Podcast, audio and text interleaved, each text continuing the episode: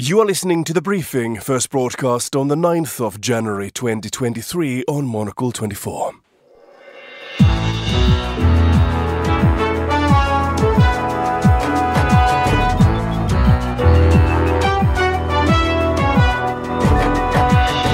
Hello and welcome to the briefing, coming to you live from Studio One here at Midori House in London. I am Markus Hippi. Coming up on today's programme.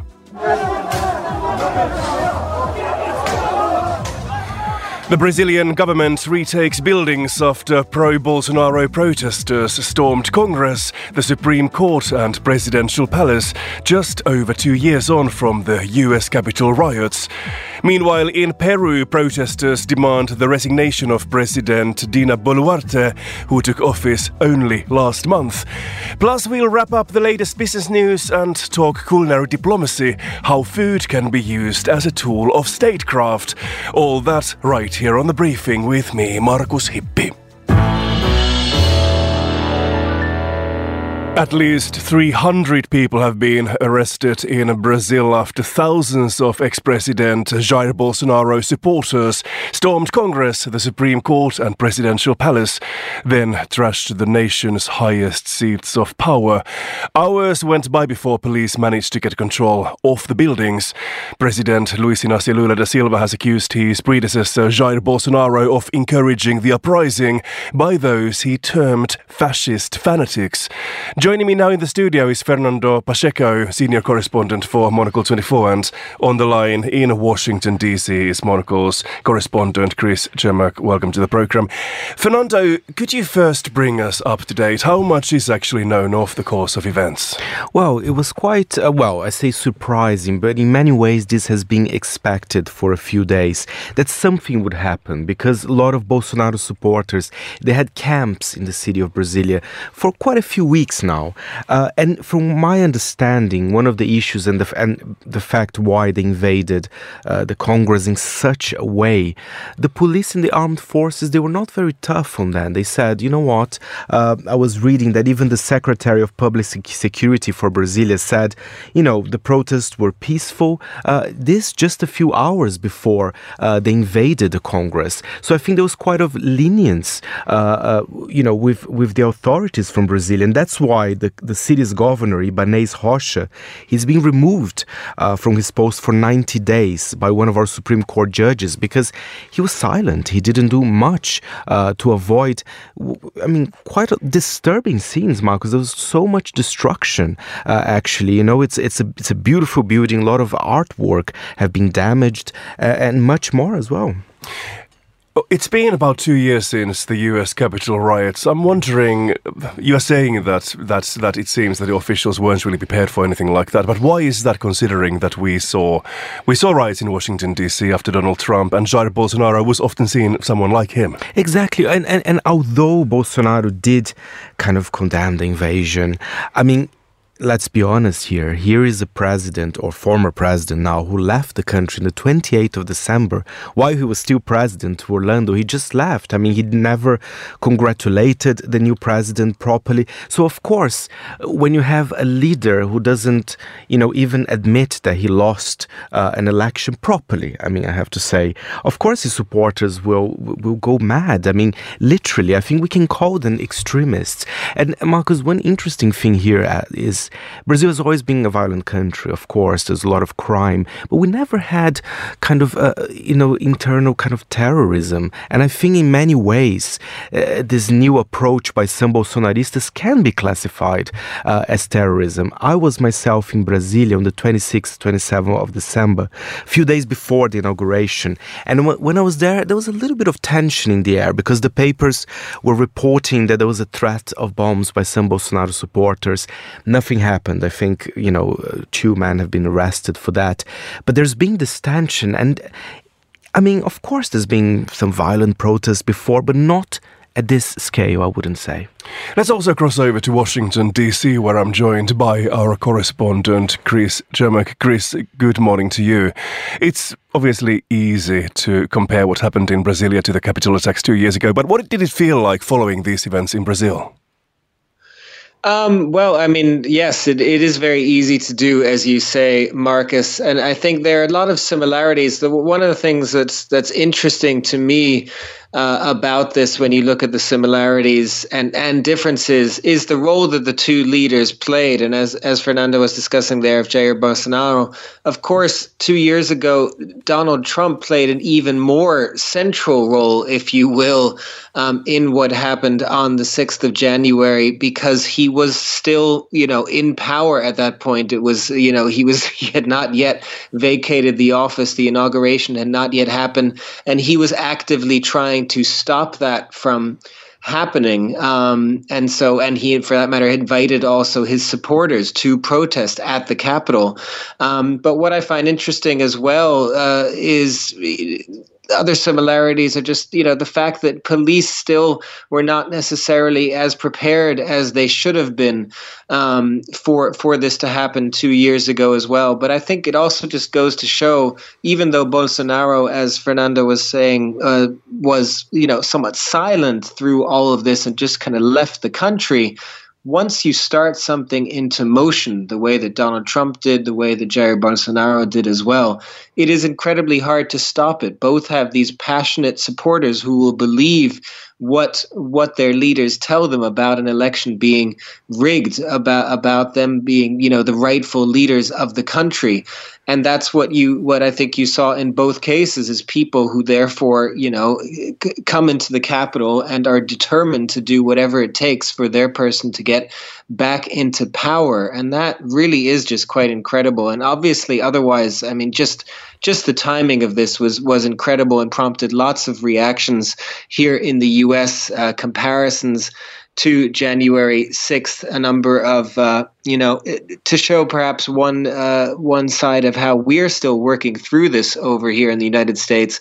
A number of Democratic uh, members of Congress tweeted, also directly linking this, saying this was Trump inspired. What happened in Brazil, um, you know, kind of making that direct link to January sixth. The Republicans also condemned what happened uh, in Brazil, but of course made no mention of Donald Trump in their statements. Chris, do you think various countries will now need to start thinking about how to guarantee safe transition of power from one leader to another. Are we seeing the birth of some kind of a new trend in political protests?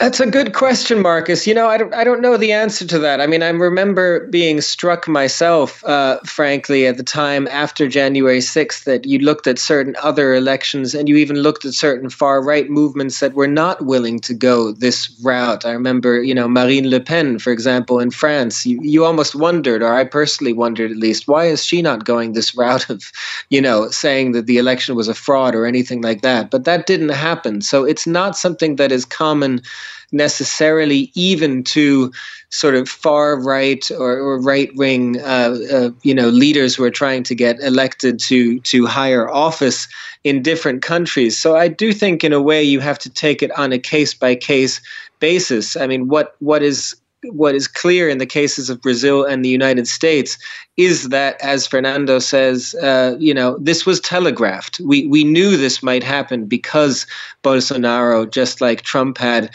had instigated this, had had encouraged the crowd, had said ahead of the election that it would be a fraud, that there was no way he could possibly lose. So whether it's a coalition or not, you, you just kind of have to take leaders at their word, I think. It's a little bit too easy. You know, I've been speaking to historians here in the United States as well, and it's just, uh, they've been telling, telling me that, you know, it's just too easy for us to get complacent, to imagine that these things cannot happen, that they won't happen, or if they have happened even here in the US two years ago, well, that's in the past and that's not going to happen again. So, in that sense, yes, I think we have to listen to our public, we have to listen to our leaders leaders if you're seeing signs of this if we're seeing you know clear signs and clear rhetoric along these lines then you absolutely have to take action before and not after the event. And i have to agree with chris on that one because even in brazil the inauguration of lula was quite successful marcos. I mean there was no problems with security. So there was a sense in the air. I mean the bolsonaro camps they were still there in the city but i felt I mean, even the media, I mean, everybody was talking how successful was the inauguration. So, I mean, in a way was expected, but I think it, caught a lot of people by surprise actually that this happened, you know, so abruptly and so violently as well. Just finally, Fernando, what is happening next, and and and does this give us some kind of an indication what kind of a presidency Luiz Inácio Lula da Silva is going to have? Well, I think I think after everything, let's remember this happened overnight, still very early in Brazil. So let's see what's going to happen today. But there will be uh, Lula declared a federal intervention in the capital of Brazil until the 31st of January. So there will be a lot of police in the streets. Uh, as I said, the governor of the city has been removed from the post for 90 days. So it's quite a tense, but I think they're acting quite firmly. There's been quite a lot of arrests, as you've mentioned, uh, 300 people. You know, it, it was a firm decision. Of course, uh, everybody's saying that this this, I mean, a third term for Lula in a way, it would be a problematic one for sure. The country is very much divided, but I have to add here as well, it's not all Bolsonaro supporters, uh, you know, that they, they, were invading. I think a lot of people condemned the way, perhaps not as much as they, they should condemn as well, but perhaps this could also make Bolsonaro weaker uh, in a way because it's been quite violent. I think this scared as well many Brazilians. Thank you very much for your insights, Fernando and Chris. They were Monocle's Washington DC correspondent Chris And Monocle senior correspondent Fernando Augusto Pacheco.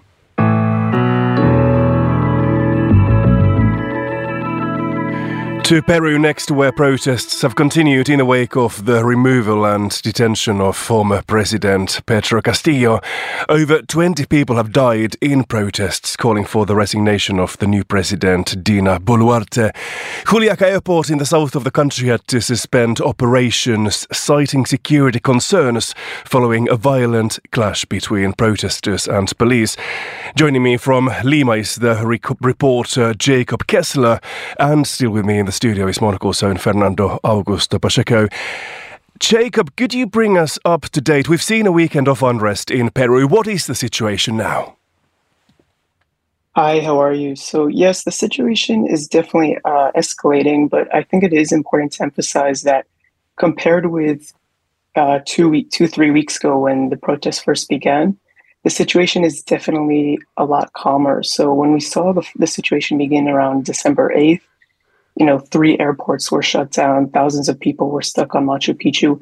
We're not currently seeing that. So, as you mentioned in your intro, Juliaca Airport uh, is shut down, but that isn't due to a takeover. That's due to sort of precautionary, you know, measures as protesters have surrounded the airport. But, you know, big airports like Cusco, Arequipa are still running as of today. Um, obviously, things can change, but as of now, um, it seems that authorities are having things under control as compared to two, or three weeks ago.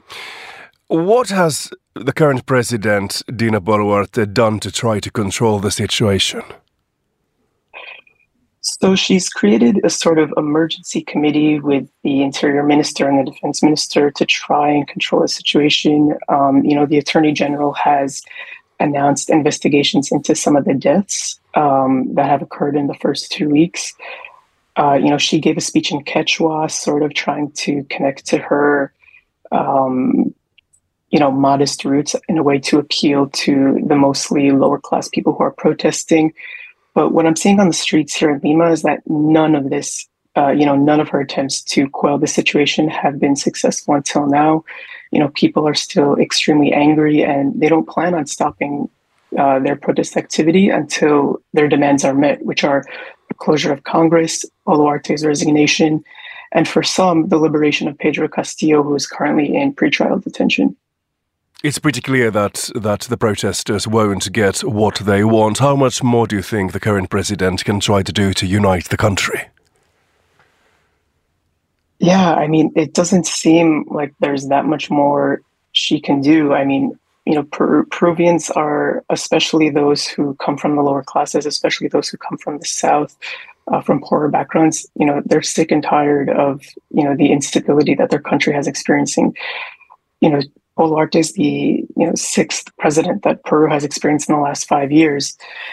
And, you know, what these Peruvians who are protesting are, are, are realizing is that regardless of who's in charge, you know, their situation, according to them, is, is not going to improve. You know, they had a lot of hope under President Castillo, who was one of them. But you know, as they saw, according to them, you know, Congress, which is extremely unpopular in the country, did not let Castillo govern. So, you know, in, in my opinion, what I'm seeing, it doesn't seem like there's that much more uh, Boluarte can do. So these protests have been going on for some weeks already, and there's no sign that they would be ending anytime soon. How do you think the situation is going to continue? Yes, so during the holiday period, there was a lull in protests thanks to various truces. Um, you know, a lot of social organizations, unions who are organizing the protests wanted to give the country a break, partly uh, to let the economy recover. Uh, but that being said, on January 4th, the protests did continue in full force. Um, and and yeah, I mean, f- from my perspective, they're going to continue playing out, uh, you know, until some some concessions are made. So I think you know, if some arrests are made of police officers who are responsible for the deaths, especially of the bystanders who are who are killed and who aren't responsible for uh, who weren't even protesting but were killed by uh, by police bullets. You know, if early elections uh, in 2023 are announced, which may give people uh, protesters something to focus on as opposed to protesting, maybe they could focus on electoral activity. But as of now, it seems like you know those are weeks away from happening or from anything from being announced. So, uh, you know, the situation is unlikely to change. Jacob Kessler in Lima, thank you very much for joining us. I'm also joined in the studio by Monocle's own Fernando Augusto Pacheco. Just a final thought from you, Fernando. We talked about the unrest in Brazil just a moment ago, and there's been unrest in Peru now as well. Why does it seem that we are seeing more demonstration in, in Latin America than we have in the past? Well, I think there are many reasons uh, for that, Marcos. Of course, an easy one to say that I generally think people are, you know, fed up and tired. I mean, I think Latin America in the noughties that you had kind of a period of growth, but of course this growth ended at some point quite abruptly. And I think people just became more demanding of their politicians as well. You know, so and and also to add this especially in a country like brazil for example there's the level of polarization where actually it doesn't really matter what are the policies. It's just that you become so attached to a political party or to a leader. And of course every country in latin america is different but there are a lot of similarities. Just look at brazil and peru a very difficult decade, a lot of corruption scandals, impeachments. I mean, as as Jacob was saying, I think they had uh, you know six presidents in mm-hmm. five years. I mean, it, it, it's quite remarkable. Uh, and and even countries that are considered stable and rich in the region, like Chile, I mean, they had massive protests too. Fernando, you are one of the most optimistic people I know. I wonder how optimistic you feel about the future of these countries, Brazil and Peru, for example. My only optimism to the region is that the region, I, I do think people are more politicized, and, and I think it's not it's good to demand things more from politicians. I think that's what happened in Europe and, and, and, and developed countries as well. So, in that sense, I can be optimistic. And, and actually, if I may end with something quite optimistic, there was a research recently. Apparently, Brazil was the most optimistic country country for 2023, but that was before the invasion of the Congress. Oh dear. Fernando Augusto Pacheco, thank you very much. It's 12.18 here in London. Here is Monocle's Laura Kramer with the day's other news headlines. Thanks, Marcus. United States President Joe Biden has made his first visit to the U.S. Mexico border since taking office. The visit followed a recently announced policy initiative by the Biden administration meant to address an increase in undocumented border crossings. Israel's new far right national security minister has instructed police to remove Palestinian flags from public spaces. Israeli law does not outlaw Palestinian flags, but police and soldiers have the right to remove them in cases where they deem there is a threat to public order. Australia's Prime Minister has promised to repair homes, replace property, and rebuild infrastructure as he toured remote communities ravaged by Western Australia's worst ever flooding. The country's military helped airlift supplies and evacuate residents in cut off towns. And China has carried out military exercises around the self ruled island of Taiwan.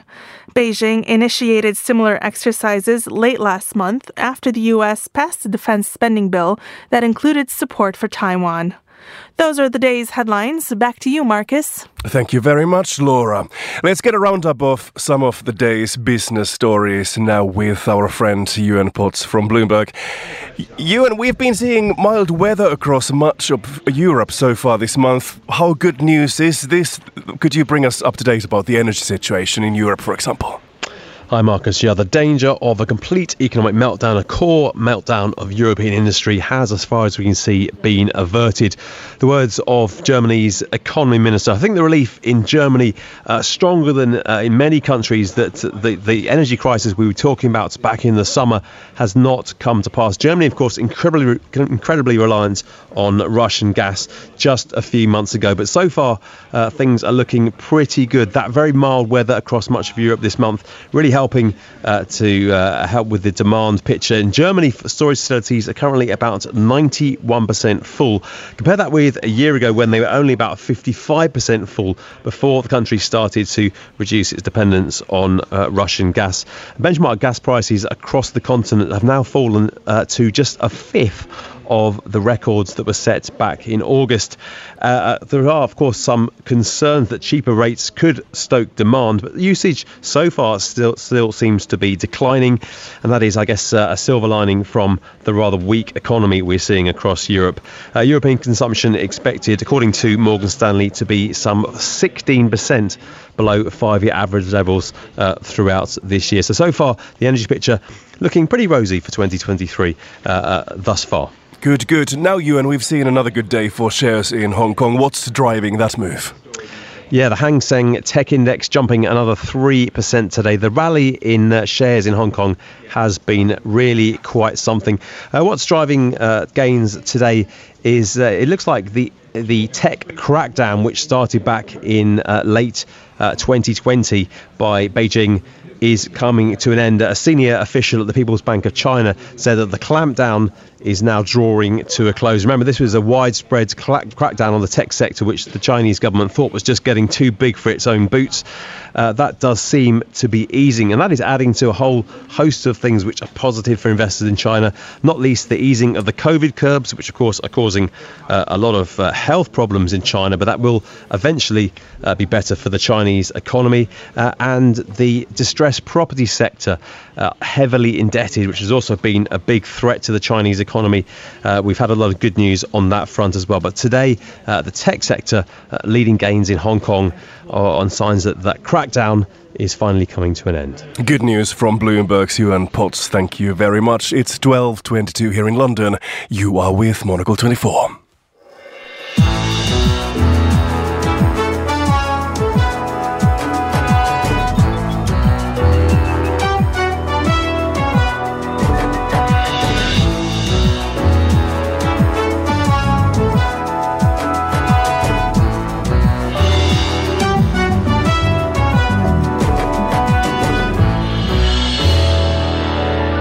Monocle's annual soft power survey has hit the newsstands, and in it we consider some of the established and bizarre ways that countries project themselves abroad. Perhaps among the most peculiar is the use of food as a tool of statecraft. So, what should you serve when you are trying to nail that peace treaty or land that trade deal? Early on the foreign desk, Andrew Mueller spoke to Lauren Bernstein, founder and CEO of the Culinary Diplomacy Project in Washington, D.C. Andrew began by asking Lauren to explain what culinary diplomacy actually means. Food has been used as a diplomatic tool since the beginning of civilization. It's the best way to engage and welcome people and teach them about your culture. The State Department took it to a different level because what they did was they organized a group of about 100 really fantastic US chefs from across the country and tapped them as food ambassadors of the United States and our culture and organized a program where we sent them out to our different US embassies around the world to engage in public diplomacy efforts. You know, there are different ways that you can engage in culinary diplomacy. There's the government to government engagement, which is what you see when we have like a state dinner or state visit, which is another way that the State Department engaged their chefs.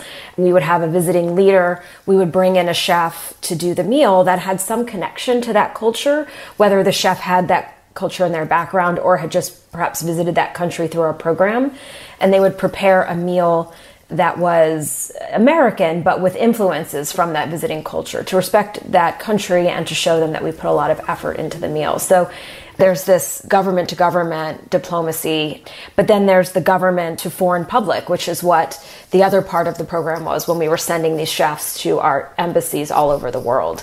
The idea was to engage our chefs with the citizens of another country and do that using food to teach about our culture, but also to learn about theirs. How do you decide what actually constitutes American food?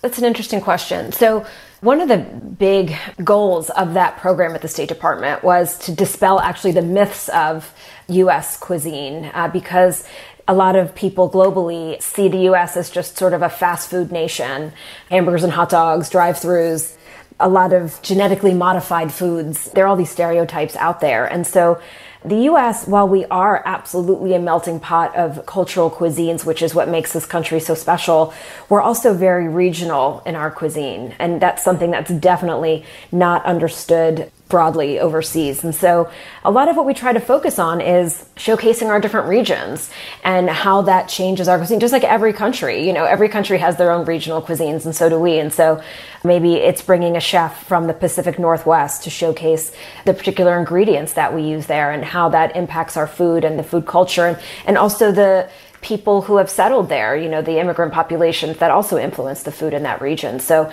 there are a lot of really interesting things that influence our food nationally. And so that's what we try to focus on when we're showcasing American food.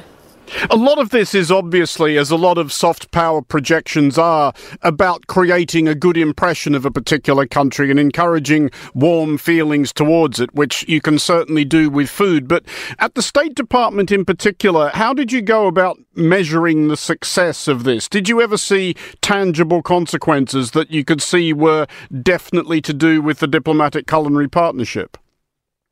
I think any time we would bring in a chef, to engage with a visiting delegation to focus on you know a meal you could always see the change in tone of that gathering. People love chefs. Presidents and prime ministers, they're people. And every time I would bring a chef to meet one of them, you know, who was preparing that meal, there was always excitement from that leader. And they always were excited to talk to the chef and engage with them and oftentimes knew who they were and had heard of them because there was some maybe connection to their country as well. And it brings a different tone to the evening or the meal where it puts people at ease and they feel more comfortable. And anytime you can do that in a diplomatic setting, you're taking a giant step forward because oftentimes people gather for these meetings and there's tension and there are really important things that they need to talk about. But breaking bread is a very intimate thing to do together. And when you can influence that meal even further and make it special, if you can put your guest at ease and make them feel that they've been honored and respected properly, they're going to be much more open to whatever it is you're there to talk about. And so I've certainly seen that have an impact. In reading, you can see how some treaties, some negotiations, they happen over meals, they're signed over meals. It's usually that small, intimate gathering that really gets everybody on the same page and gets the documents signed at the end of the day, I think. That being the case, how much research has to go into the personal preferences of upcoming guests? Have you ever known of a situation where broccoli was put on the plate of somebody who just was not going to eat it? Yes, and they threw it across the room in a fit of rage. no, that has not happened. Thank goodness we are lucky at the State Department, as um, with every probably government entity that entertains, you receive a, a list of preferences from whoever's visiting. So you get a heads up on any dietary restrictions or any just food preferences of things they just don't like. That was Lauren Bernstein, founder and CEO of the Culinary Diplomacy Project, speaking to Monocle's Andrew Mueller on the foreign desk. And that's all for this edition of The Briefing. It was produced by Carlotta Rebello and Tom Webb. Our researcher was Andre Nikolai Pamintuan, and our studio manager was Adam Heaton. The Briefing is back tomorrow at the same time at midday here in London, 7am in Washington, D.C. Carlotta Rebello will continue with great music and the latest news headlines shortly shortly.